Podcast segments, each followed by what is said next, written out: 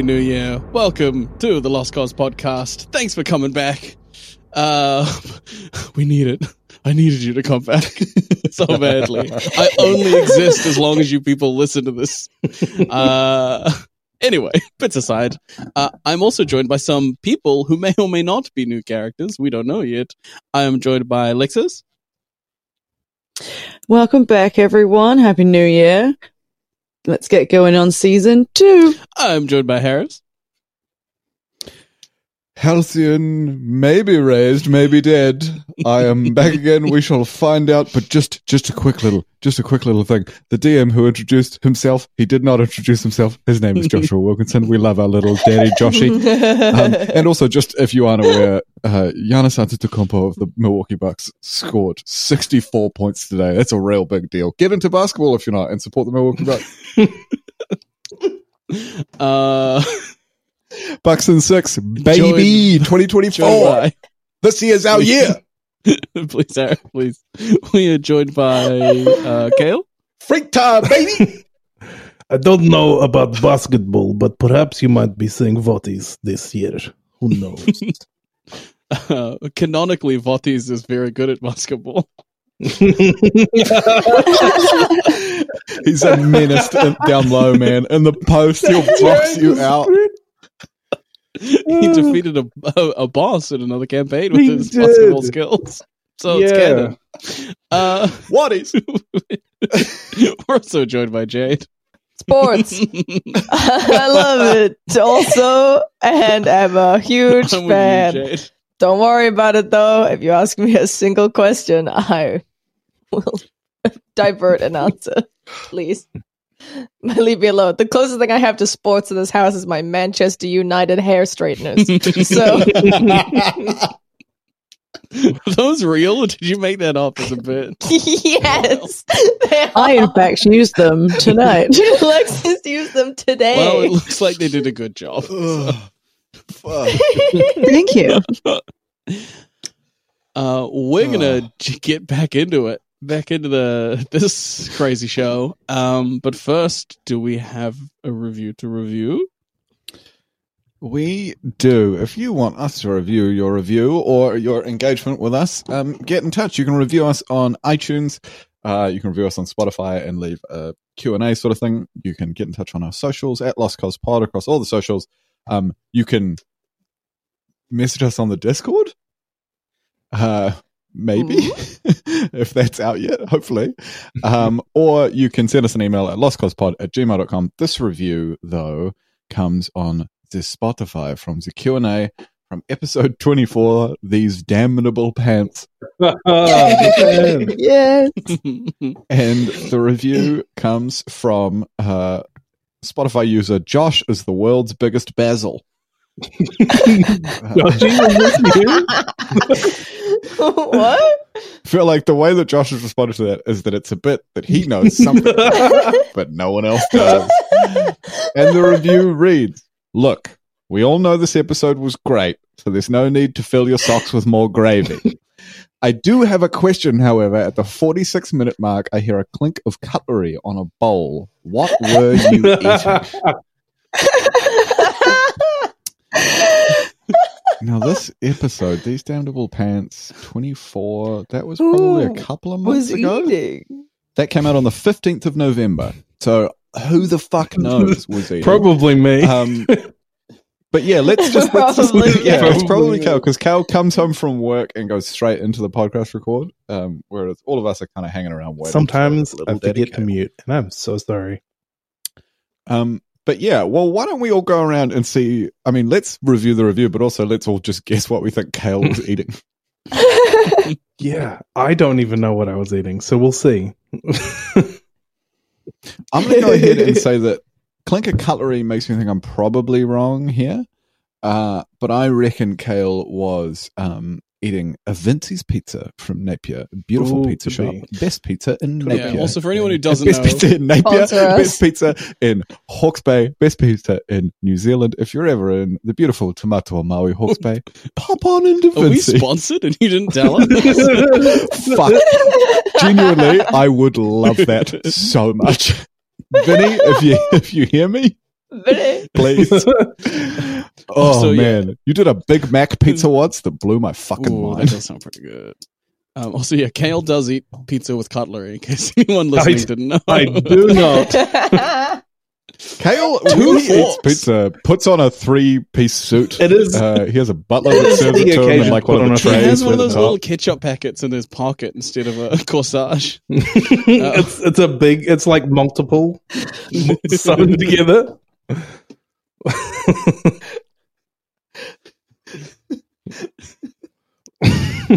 Uh, Uh, I I think maybe like a creamy, cheesy pasta dish of some sort, like maybe like a You, carbonara. you're close. I think. I think I know what what it was. You you're the closest so far. Well, maybe maybe if it like if people want us to, or if like we can do some research and go back over the Oh. footage and maybe see who's right. I'm I'm willing to volunteer for it. My Obviously, vote's, like to uh, do that. I know Cheesy chicken does. meatballs. cheesy chicken meatballs. Mm, that sounds delicious. My, I mean, my guess prior to Kael spoiling it was gonna be because I've seen Kael eat a sausage in my lifetime, so my guess is gonna be bangers and mash. Also, But- not a bad I- We will see in the review of the tapes. No, we won't. TMO. Um, so, Josh, you are currently eating yourself, but did you?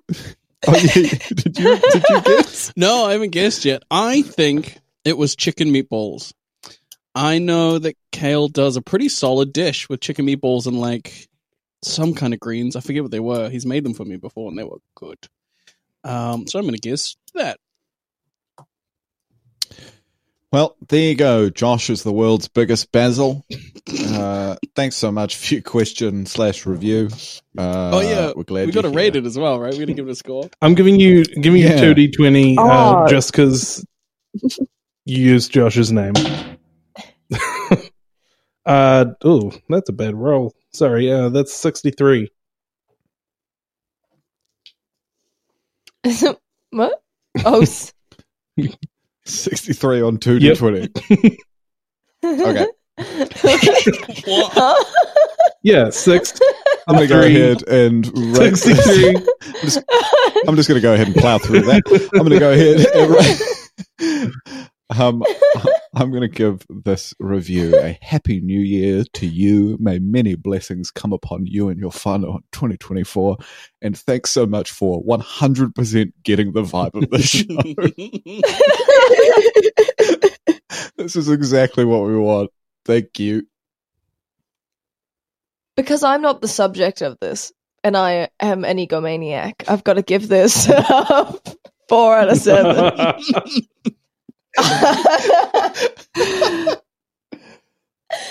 I it's a good review. It's a great review. I um I mean it's not even a review, it's a question. And I mean even then even then great question. These are the questions we should be asking the leaders of this country. So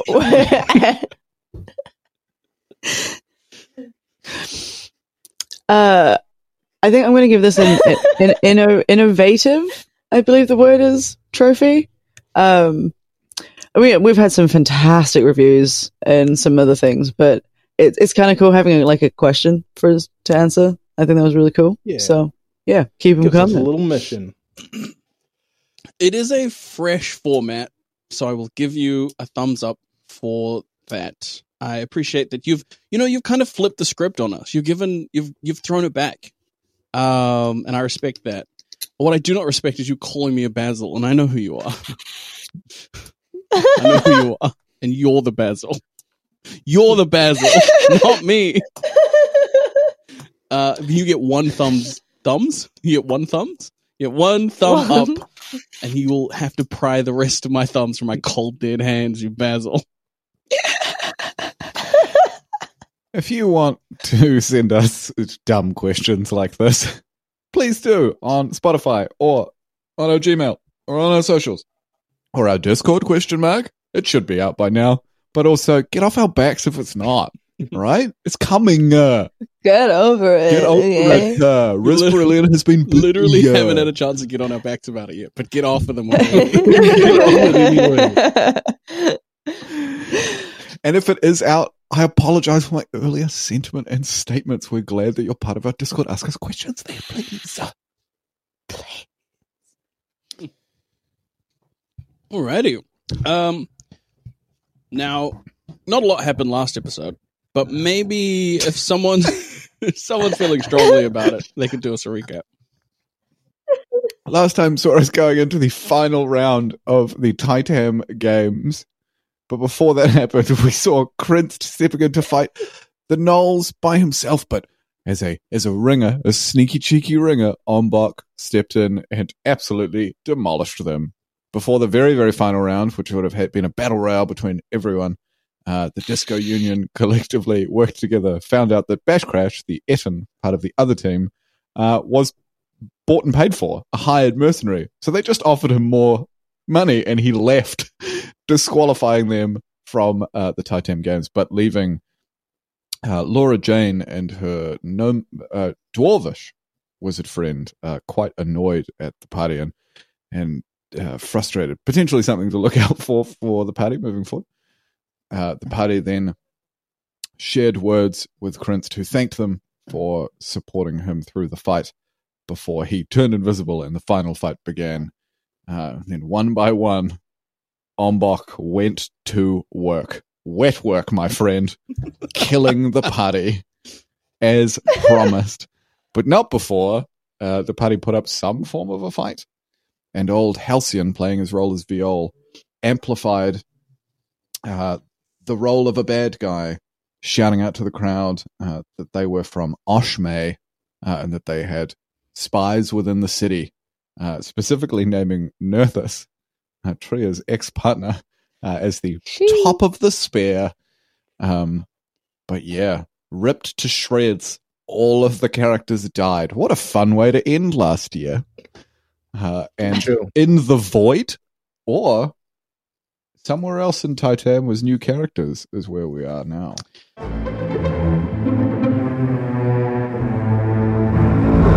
With that, I would like everyone except for Halcyon to leave. What the fuck?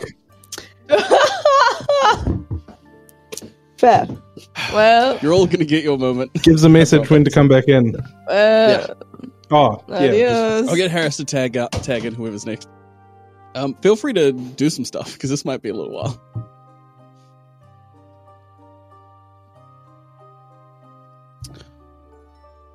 All right. Can anyone except for Halcyon hear me? No, no, no. Halcyon, your last thoughts were of an incredible crushing pain. You felt organs being pierced by large, misshapen, hooked teeth. And then nothing. You leant in to your faith in the Undying Queen, in Ombok's word, and the fact that though you were going to die, it was going to be a brief moment. As you open your eyes, what are you expecting to see? Oh, my parents. You open your eyes. You're in an alley, somewhere in Titan. It is night, it is dark, it is cold. A figure stands leaning against a wall.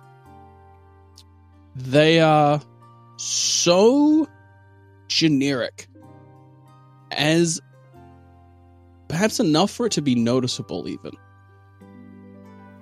They're an elven figure with pale skin. They raise the hood on their black cloak and they look at you. They sort of glance around, turn back to you. I'm unfamiliar. What is it that you see? What? What? I cannot say I've spent much time here. Do you recognize these this streets? Is... We are in Titan. in the country of Poaha. A newer city then.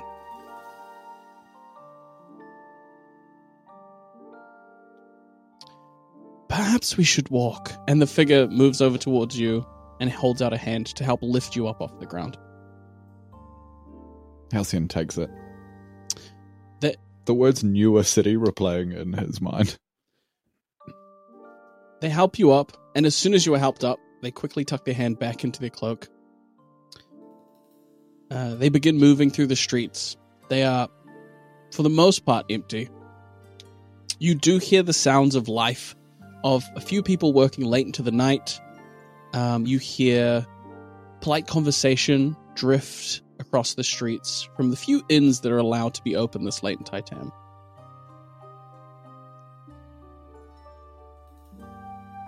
Let's cut to the chase. Though why you would want to rush this, I would have no idea.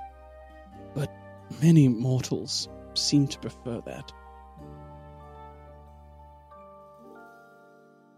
It seems, dear creature, that it is your time.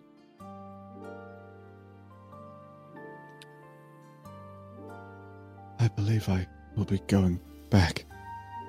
Someone will save me. They nod, a knowing look in their eyes. Many who come here have the same sentiment. Though there is a certain confidence in your words that gives me a halt. Why are you so certain?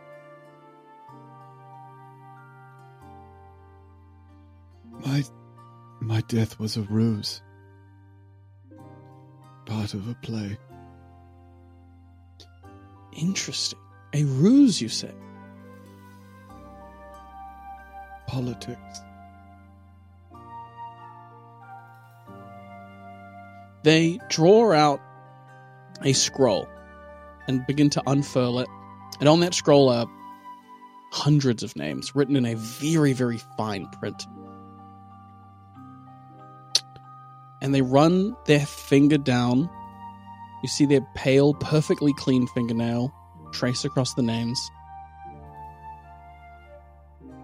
Ah, it seems it is not yet your time, for your name is not in my book. While you are here, Who are you? it seems we have a moment. It seems that something within you, some force, has a strong hold on the material plane. And as such, like the few who have come before you with the same grasp, the same hold, the same heroic ancestry, you may stay here for longer than most. Is there any any being that has passed on with whom you would like to see before you return?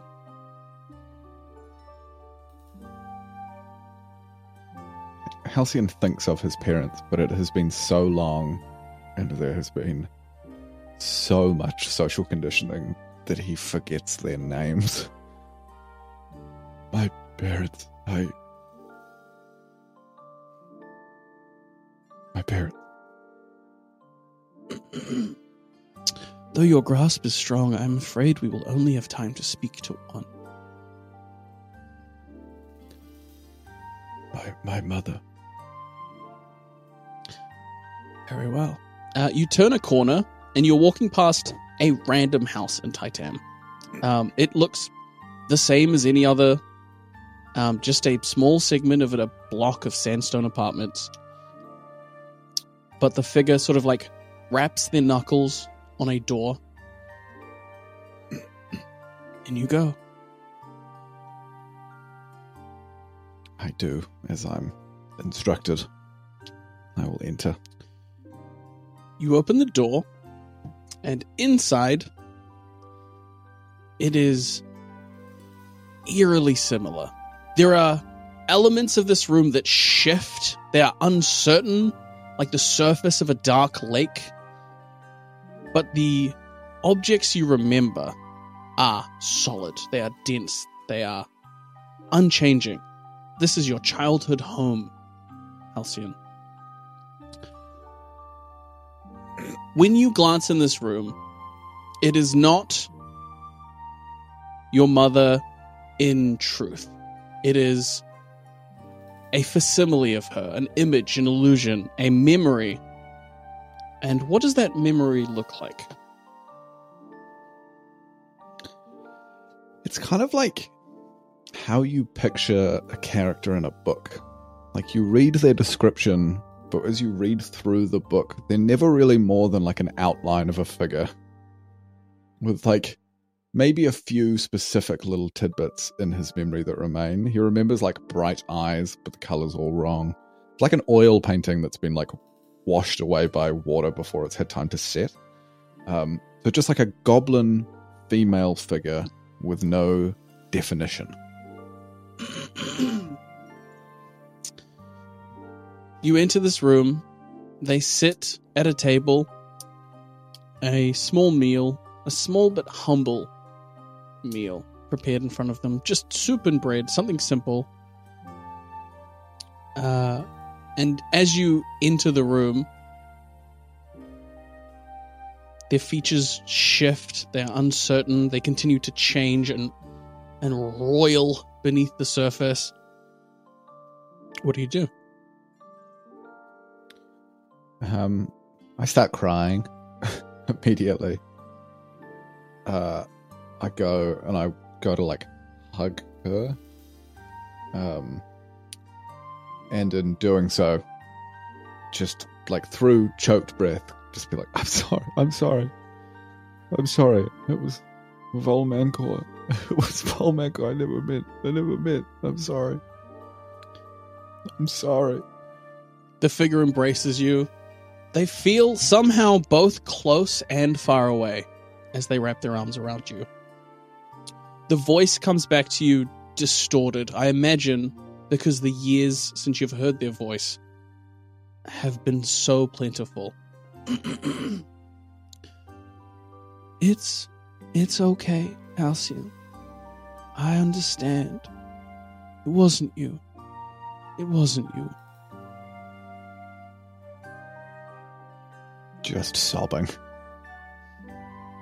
Um, you feel again that the fingers aren't quite solid. They're almost like a gas with enough presence for you to feel it, and they wipe the tears away as best they can.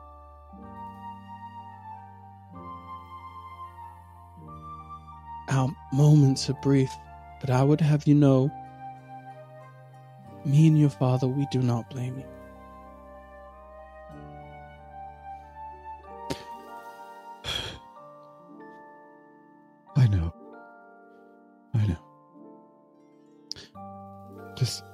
Still here, though, Mother. And there's one of us still here. and it is not yet your time. Tell me one thing. And she kind of like, though you're an old man now, her memories of you are as that of a child. So she ruffles your hair. Tell me, my son, do you still play music?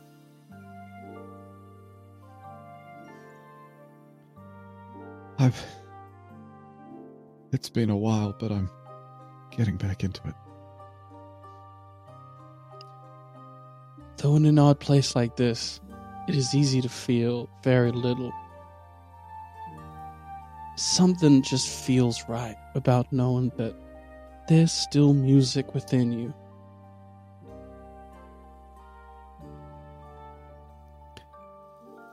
I promise I'll find it, Mom. She gives you a squeeze, a reassuring squeeze. And though the facsimile shifts, you see that she's smiling. You hear a, a very polite knock on the door behind you, and you see the pale elven figure stands there, arms clasped behind their back. It is time. Halcyon nods. One more kind of squeeze of the hug, and we'll turn, look the elven figure in the eyes. He makes his way towards them and just go, Whoever you are, thank you. I am no one. You came knocking upon my Wow. door. You are everyone to me in this moment, friend. Thank you.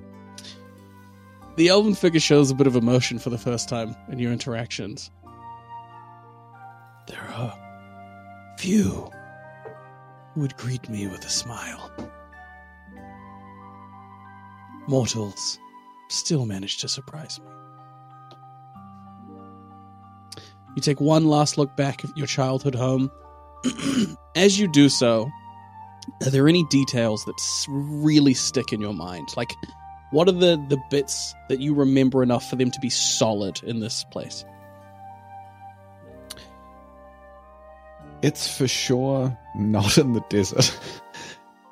it is far away, like lush sort of woodland forest near a coast, like kind of like a rugged beach-like coast, um, surrounded by, like I remember being around my kin, surrounded by goblins, goblin kind, hobgoblins. Um, somewhere far, far away from where Halcyon has found himself when he died. Through the windows of your familial home, you do see the rolling mountains of the land that you only knew as a child. You do see your neighbors, goblin kin. Uh, it looks like they're they're roasting something in an open fire outside. Uh, but as you step through the threshold, everything fades. And I would like you to get Tria to jump on. Tria, your last memories were a sharp pain in your arm. You turn to look, it's still there. You seem, for the most part, unharmed. Though the clothing you wear is unfamiliar to you. It looks very simple. It's made of rough fabric. It's been sewn by a steady hand, but it is far more for practicality than any kind of, of comfort or style. As you've opened your eyes, you find yourself on ice cold ground. Uh, you look down, and it is in fact a solid sheet of ice. As you open your eyes, tell me where you were expecting to be.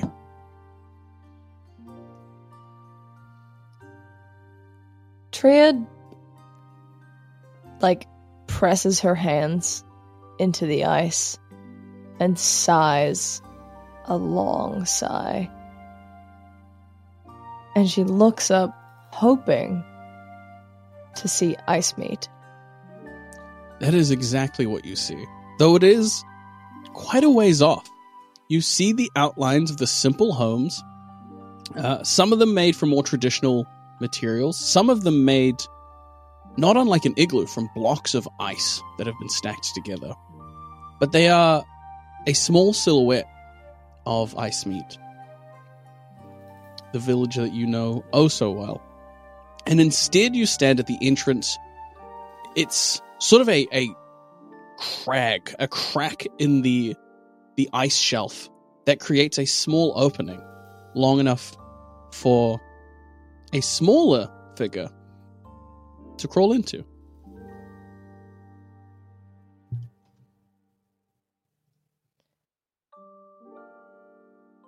Tria stares off towards ice meat, but then finds her way towards the crack in the ice for some kind of sense of familiarity without the confrontation of seeing anyone else. So you move towards the dark tunnel.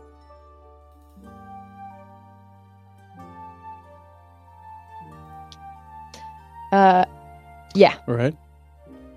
As you move into this confined space, you've seen it before. You've been here before, but not for years. Oddly enough, though, you can still squeeze into this place. Though you were a child the last time you were here. And as you do, you are slowly enveloped by darkness. You feel the cold walls compressed around you, but there is little else to see or hear until a voice, unfamiliar,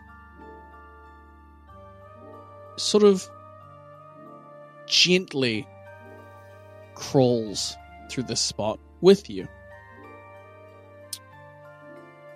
Strange to meet so many in such a short time. For the records, may I have your name?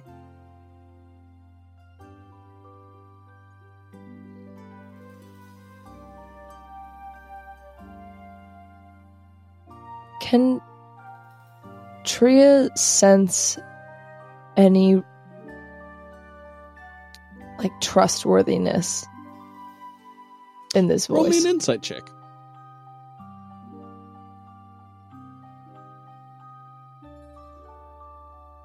26.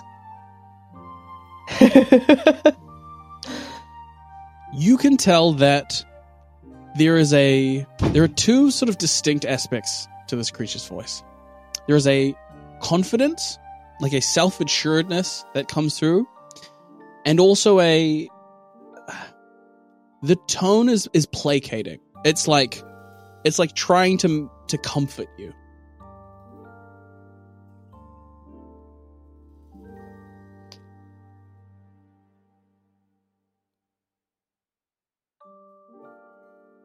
Tria.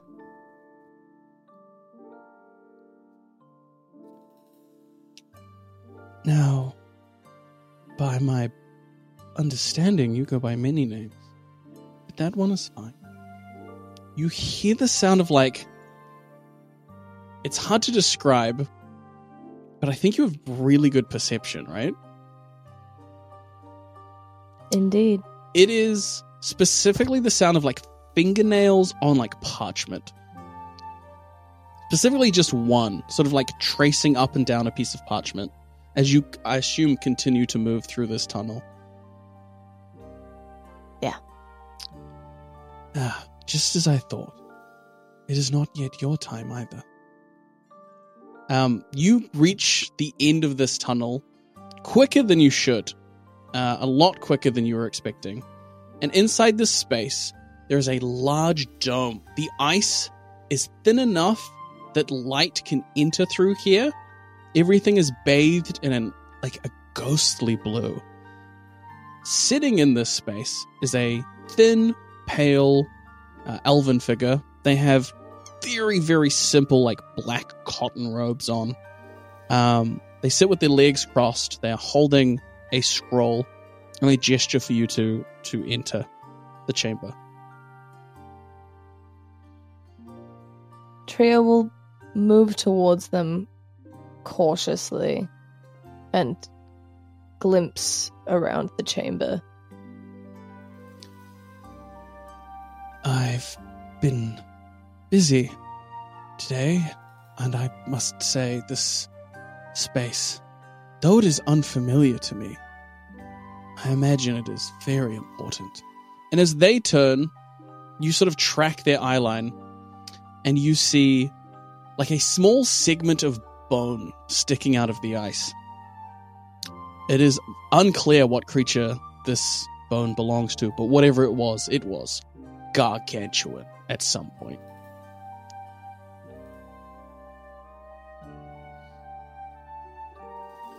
Tria will brush her hand along the bone that's sticking out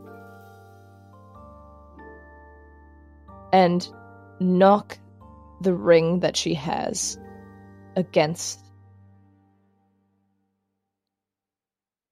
the protruding piece. Just as you expect, you see, as you brush against it, that chunk that you've got slots perfectly into place.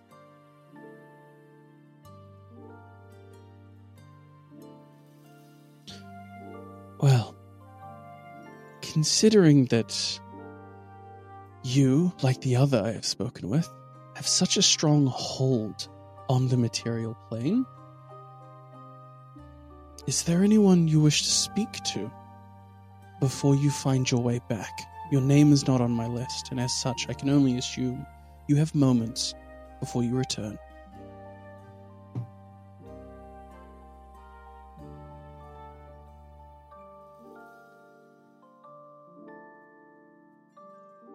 Are these, in particular, people that have passed? Yes.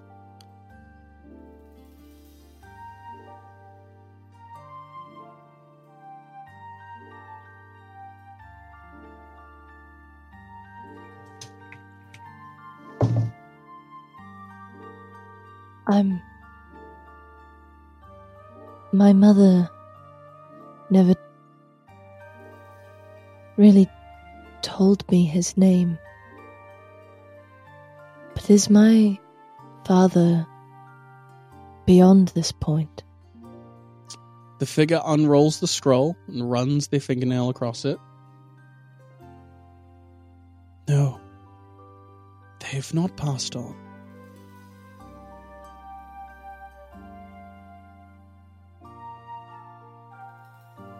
Tria takes in a deep breath. And as it hitches, she holds it there.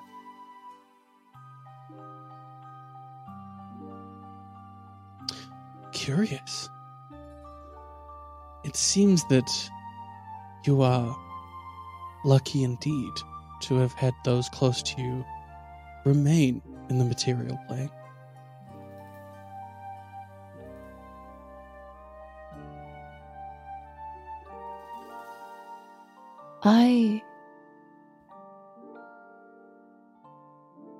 In comparison to most, have been fortunate.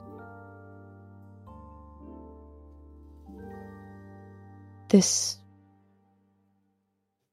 was a great relief, at the very least. Well, it is, after all, my job to provide what comfort I can. You may stay here for as long as you like. Once you are ready, simply leave the way you entered. And the elven figure will give you a, a little nod. They pull up their hood and they'll start making their way through the tunnel um, to exit the chamber.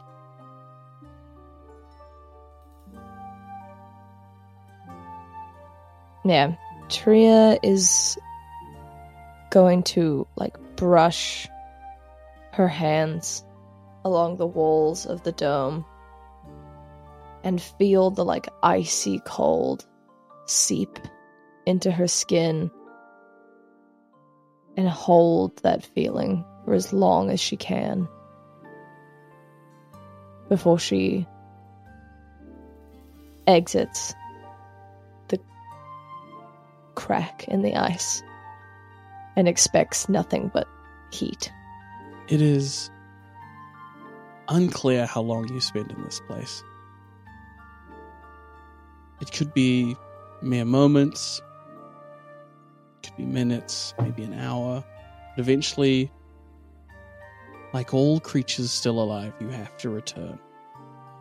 You make your way back into the darkness.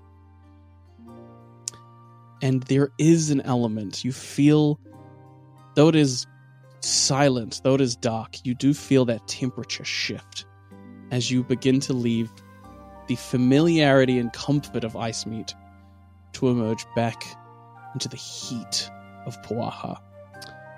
Can you please get Crixia for me? I can.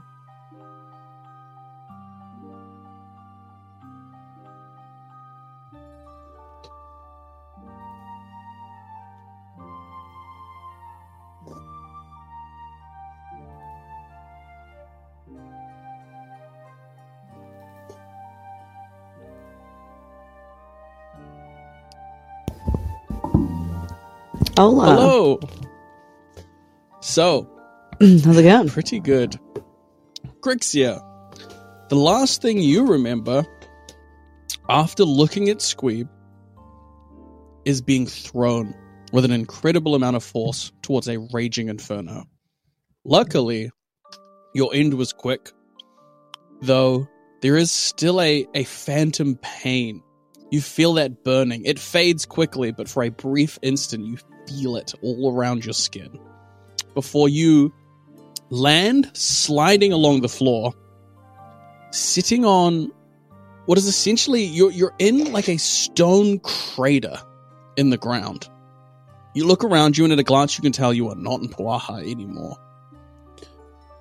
As you look up, you see infinite void, a starry sky. You do not recognize any of the celestial bodies. None of the many moons that orbit Titan are present, just stars. Next to you are two figures sitting at a very, very simple wooden table. There are three seats. One is a shifting, uh, sort of like sand figure who you can safely assume is Kul Katan. One is an unfamiliar pale elf with like black, like cotton robes made of a very, very rough material. Um, they are nondescript. They have very few features that stand out. They're almost eerie. There's almost something uncomfortable about them for that fact. The fact that they would not stand out in any crowd you put them in. And there is a third Hmm. empty seat just waiting for you. Uh, Crix, you'll take a quick look around, admiring like the the view, and we'll then head over and take a seat. Kul Katan turns to you. I listen. I did everything I could, but apparently things have to be done their way. They couldn't just. I mean, it's you're not dead. I know you're not dead. You're going to come back. So you know, this whole this whole thing is a, a big waste of everybody's time. Um, the pale figure raises their hand up to make like a little shushing motion. if I may continue, Kul Katan. They turn to you, Crixia. Please, for the record, state your name. well, uh, my name is Crixia. You see them pull out a scroll and they unfurl it. They trace their fingernail down. You see that the script is very small. Ah. They bundle the scroll back up and look over at Kulkatan, who, even for a figure that is just made of sand, looks sassy right now. It seems that you are correct, Kulkatan. Her name is not on my list. That's what I was trying to tell him. This is a huge waste of time. Of course she's not dead. She couldn't be dead. Ah, and he like Kulkatan kind of like playfully uh punches your shoulder with his sand hand, which just kind of like breaks as it hits you. I told you, she's a slugger. There's no way she was going to be taken out by some upbeat half dragon. Ugh. But, uh, right, and you look back over, and the pale alpha's doing the same shushing motion to Kulkatan. You have, like so many others I have visited today, a strong grasp on the material plane. And as such, there is a boon I may grant you. Though it is my job to see over those who have passed on, it is specifically tasked to me to provide what comforts I can. For those that do not accept their passing can cause many a problem. Are there any with whom you would entreat? Any whom you might wish to speak to?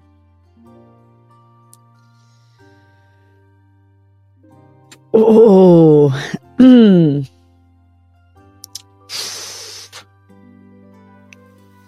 That's oh, oh, Joshy. That's a tough choice. I think I'm gonna have to go with my mom. Alrighty. The elven figure stands and says, Then, if it is your mother, she shall have my seat. They take a few steps back and they sort of like st- begin to wander towards the edge of the crater. Um, they shrink as they slowly move into the distance, and you can see from perspective that this crater is huge. definitely you definitely have never been here before. Um, Kul Katan is sitting in the seat next to you. The sand, sort of like f- the outside sand falls to the ground and then is like moved towards the center and then moves back up. As he's sitting there, oh right, I should probably. I mean, this sounds like a personal thing. I'll let you kind of, of do your thing. Um, but he reaches over and again just like pats you on the shoulder. I am so glad you are still here, Crixie. I, it's, it is a big relief for me. I thought I had lost a good friend.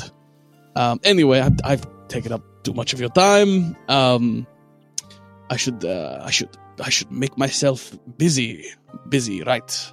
Maybe I'll, maybe I'll go and talk to the pale one. Um, and he gets up, and then again rushes over to you, gives you like a quick like side hug, and then like toddles off to go and speak Crixie will hug him back with a chuckle.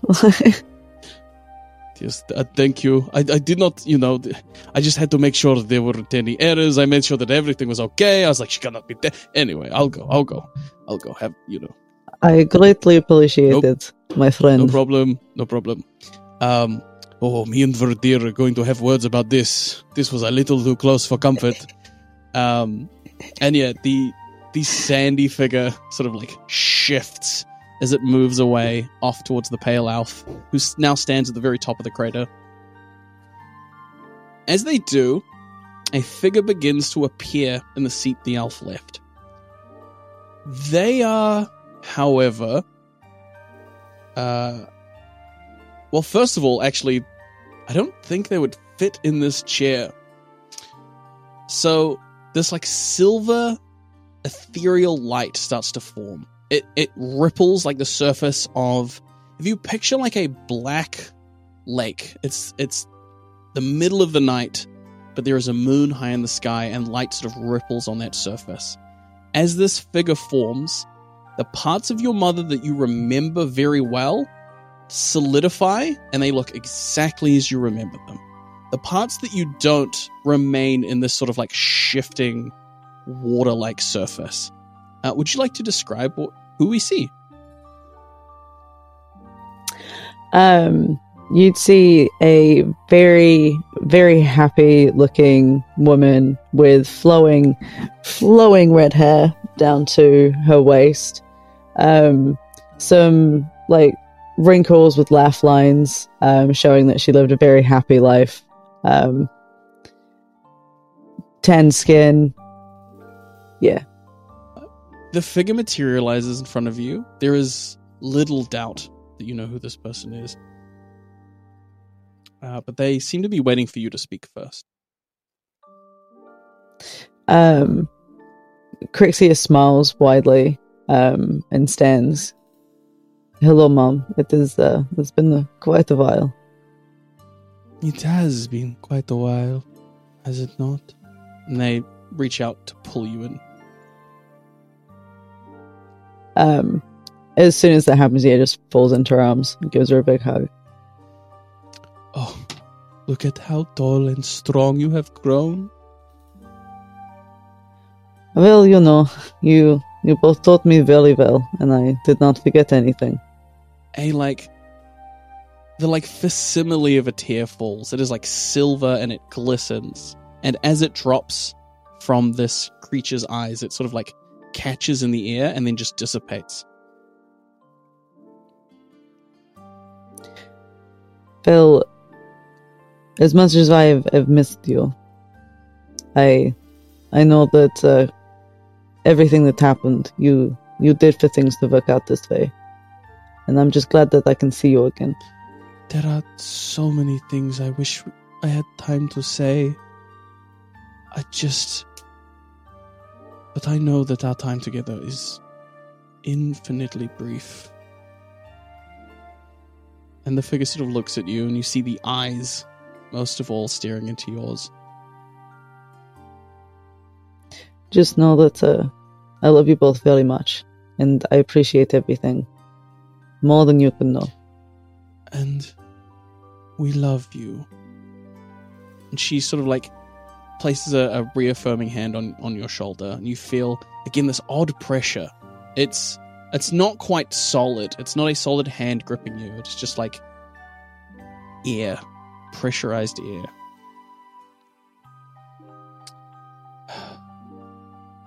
I have never been a very talkative person, but perhaps for the time we have, we could sit here and enjoy the stars above.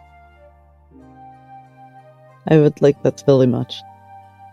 And uh, Crixie will take a seat beside her mum You guys, and share a few stories of like some of the constellations she may have seen on some of her travels. as you did years and years ago, uh, she also takes the time to point out a few that you don't recognize, uh, that you wouldn't have come across in your travels, but she can point out from this place. As she does this, the pale elf standing on the crater of this stone area tips their head. From this distance, it's hard to notice, but you do notice as they turn and walk off into the horizon. Uh, Kul Katan starts to move down the crater a little bit, sees what is happening, hears the conversation between you and your mother drift over to him, thinks better of it, and then heads off with the pale elf. As you sit here, you look at the stars, you reminisce about the constellations and the places you have been, the journeys you have had, guided by the night sky. Eventually, one by one, the stars above turn black. As they slowly dissipate, it is nothing but void, and you must say goodbye.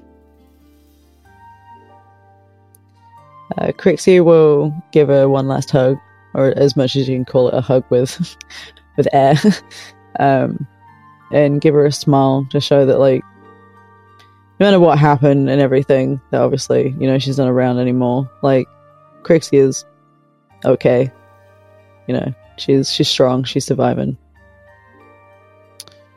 You hear the figure holds back the emotion in their voice as much as they can.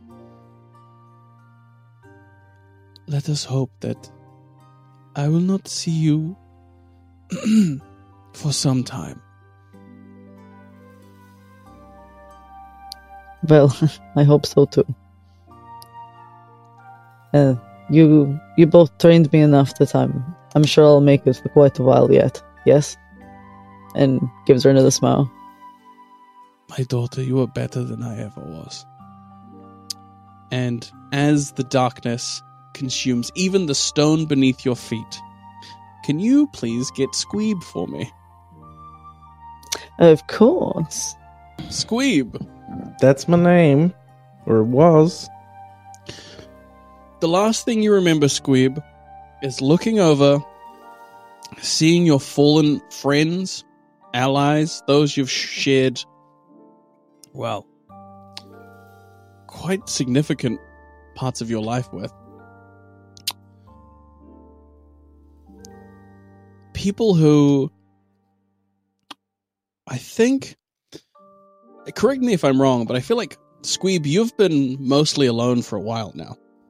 Yeah, that's pretty correct.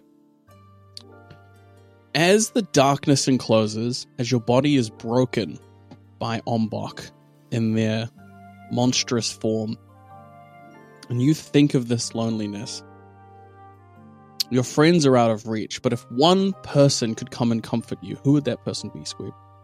Oh, um, Anyone. oh, like alive or dead? Yeah, alive or dead, who who would you picture? Probably Squeeb's mom. you feel hard wood beneath your arms and legs. As you open your eyes, you look up. You are in a beautiful study. It is a wizard's dream. Oh yeah. There are floor to ceiling bookshelves on one side. This this room is shaped like a, a pentagon. It's got five walls. No visible doorway. Uh, two of these walls are fully contained by books. This space is clearly a tower, and the books go a hundred feet up to the ceiling. Where there should be a solid ceiling, instead you see the night sky above you. Epic. It is somewhere nearby. Though you haven't exactly studied the stars, as you look up, you see the familiar stars and moons that orbit Kos from Puaha. On the remaining three walls, one has what looks like a very intricate alchemical setup. There are beakers, there are alembics, there are all kinds of glassware, there are little labeled um, component pouches, but each one seems to be dedicated to a specific arcane ingredient. And as you glance over towards the last two walls, they are like the easiest way to describe them is like waterfalls that run flush with the wall themselves. And I would like you to roll me an Arcana check. Ooh. Big old Arcana boy. Okay. One second. That is.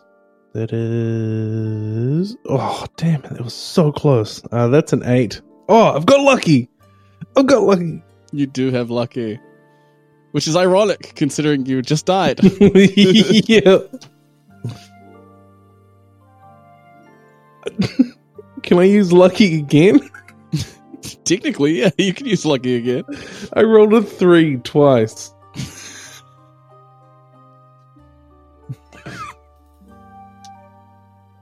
oh. Uh,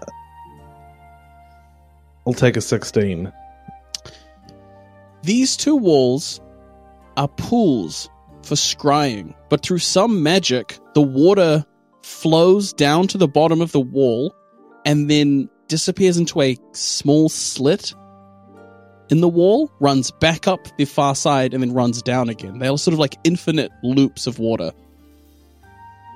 Whoever this tower belongs to is an incredibly powerful wizard. On the far side of you, as you imagine who would bring you comfort the most, it is not your mother waiting for you. It is a Bodian What the hell?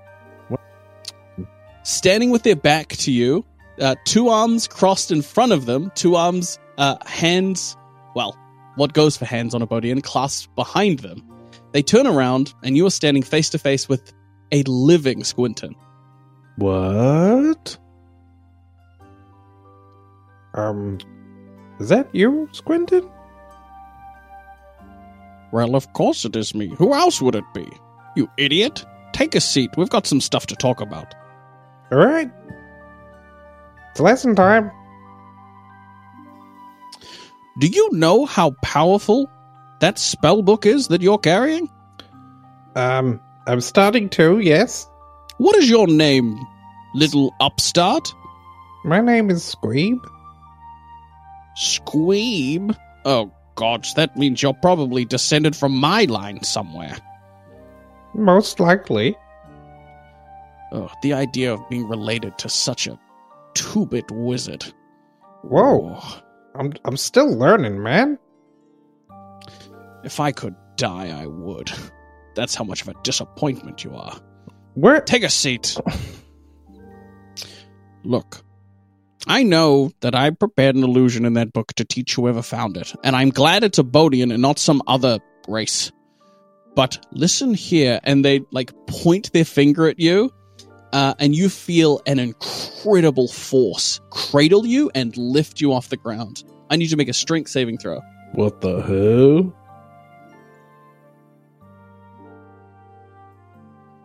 Strength saving throw.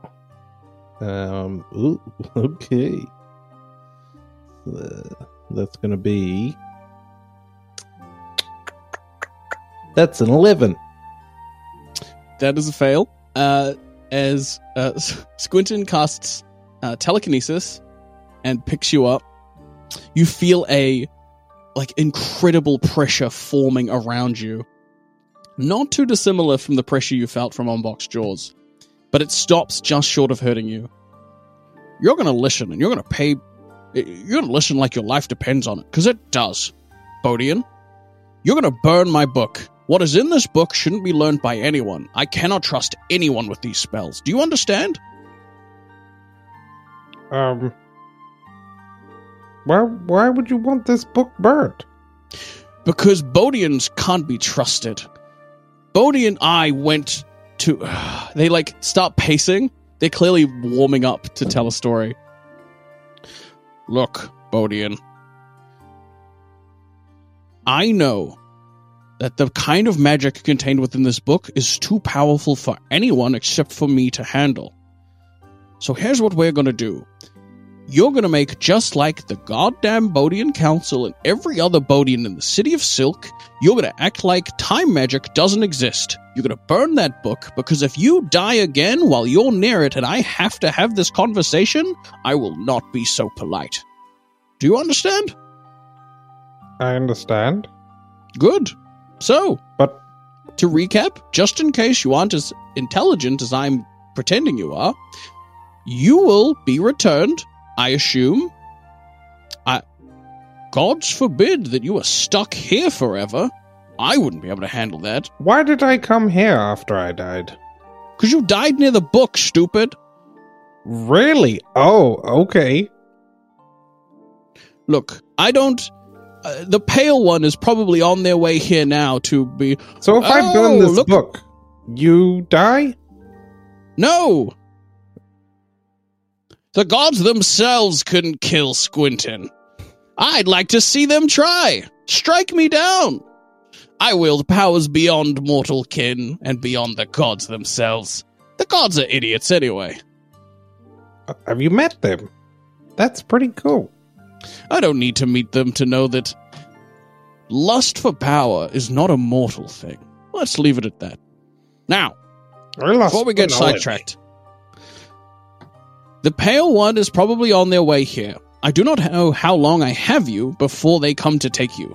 So I'm going to send you back before they get here and before they give you the whole Oh, would you like to speak to one of your dead loved ones? Oh, your connection, blah, blah, blah, blah, blah. If you are descended from me, that means you have heroic blood in you, which means that it's hard for you to die. And even harder than most Bodians, it's pretty hard to kill a Bodian. So, next time you die, as difficult as that will be, you're going to make sure you die after burning the book. Okay. Great! I was expecting more of a fight. Most wizards who find a book of this power are all, no, but I can learn to control the power. No, I'm not greedy. Every wizard I've ever met is greedy. Well, there's a, a safe word in the book, right? That destroys it. That's. And they kind of like do the Bodian equivalent of like rubbing their temples. That was a bit. It's a it's a joke. I thought it would be. So it's not to- an actual thing. Oh my no, goodness. of course not. Could you imagine how irresponsible that would be for me to give a single word to let anyone destroy my spellbook? Well, no, make it like put some identification in there, of course. How would I tell someone what destroys the book without destroying the book? If the previous person who has died puts the password in, they can't then technically speak it. Just holograms. If you figure out a way to get the book to differentiate from a hologram to a normal voice, then it'll be able to pick up on what the word is without going kabooey. It's possible, but you're missing the point, Bodian. I'm just like Imagine if someone could say a single word to disarm you. That's effectively No. the idea I had. I cannot believe how stupid I was as a child. but a single word for me to disarm me. So if I were to die, I could set the book on fire while dying. If you know what I mean. Sure, but I mean, it would be simple. You could simply cast the contingency spell, and then what? Uh, glyph of glyph of warding. That would probably do it. Hmm. Simple arcane magic. I'm sure even you know contingency and glyph of warding. I don't think I'm of that level yet. You- How old are you, Bodian? You look like you're at least 13. Yeah, I'm 14. I started late. You're 14 and you don't have fifth level spell slots yet? How long have you had my book for? Like, like a, a couple months. Okay. Okay. I found it. You're a little behind where I was, but so was every other Bodian. Look, it's not important. I'm getting sidetracked here. You're distracting me. Before Burn I die, book. I will destroy the book. No, no, no. The moment you return, burn the book. Which moment. moment? Which moment, though? The oh, Bodian, I am not playing around with you. The magic in my book is far too powerful for anyone for, except me to use. Do you understand? I do understand, but I do want to learn. You feel the pressure around you grow, and it starts to hurt a little bit. Not enough to take any damage, but it is painful.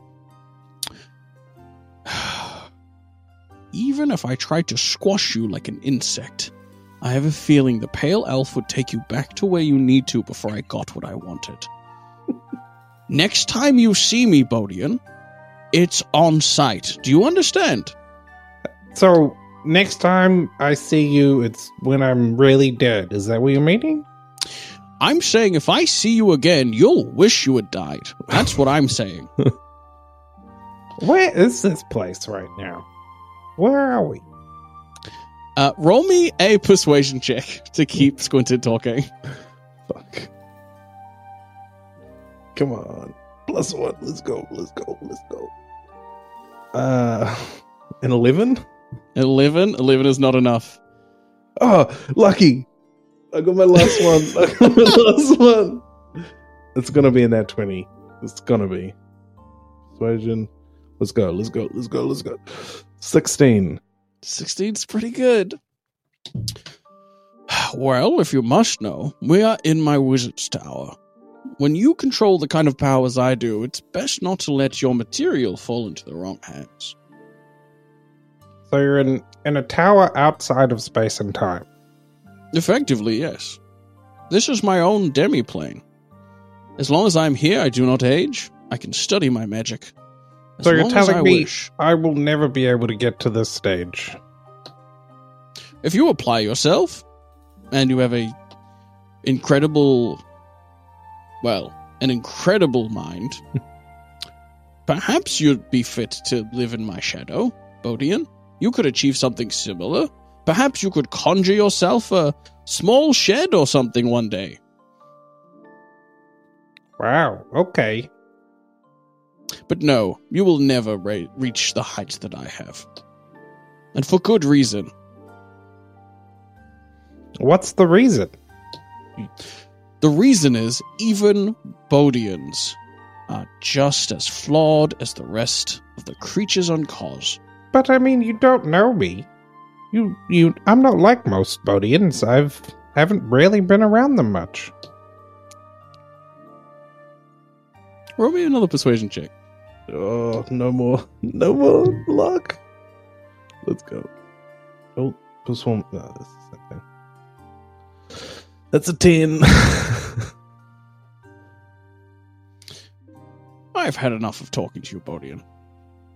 Listen when I tell you. Burn my book. If you find any more of my books, burn those. And go live w- with the rest of the Bodians of the City of Silk. Unless you are living with them, in which case they would be pretty mad to know that you've been studying my books. Why? Well, because fuck you, that's why. Uh, and you feel you feel the force closing around you to try and crush you into a tiny little speck. Uh, before the pain is unbearable, I need you to go and grab everyone else. The first thing you all hear together is this like horrific. It's like like fingernails on wood, like the scratching sound. You are all supported by cushions, and on your side, something wooden. Um, as you open your eyes, you're all in Verdeer's office.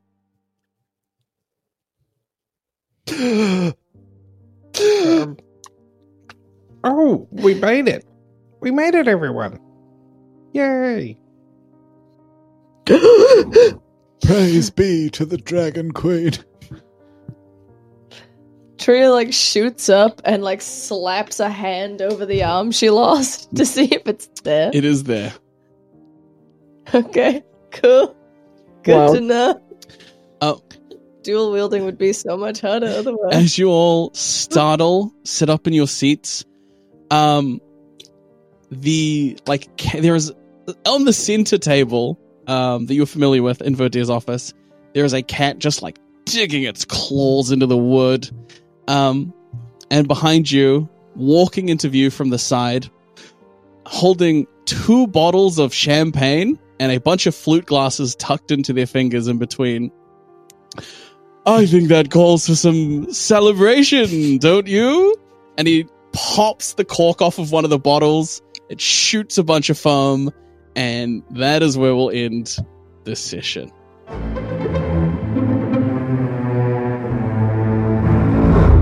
That's all for this week. Happy New Year to you all. Happy New Year. We're back.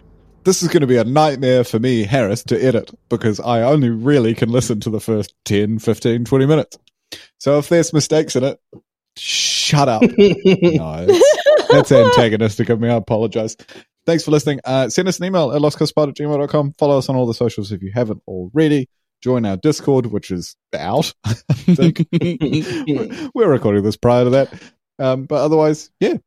See you next Friday. Bye. Bye. Bye bye.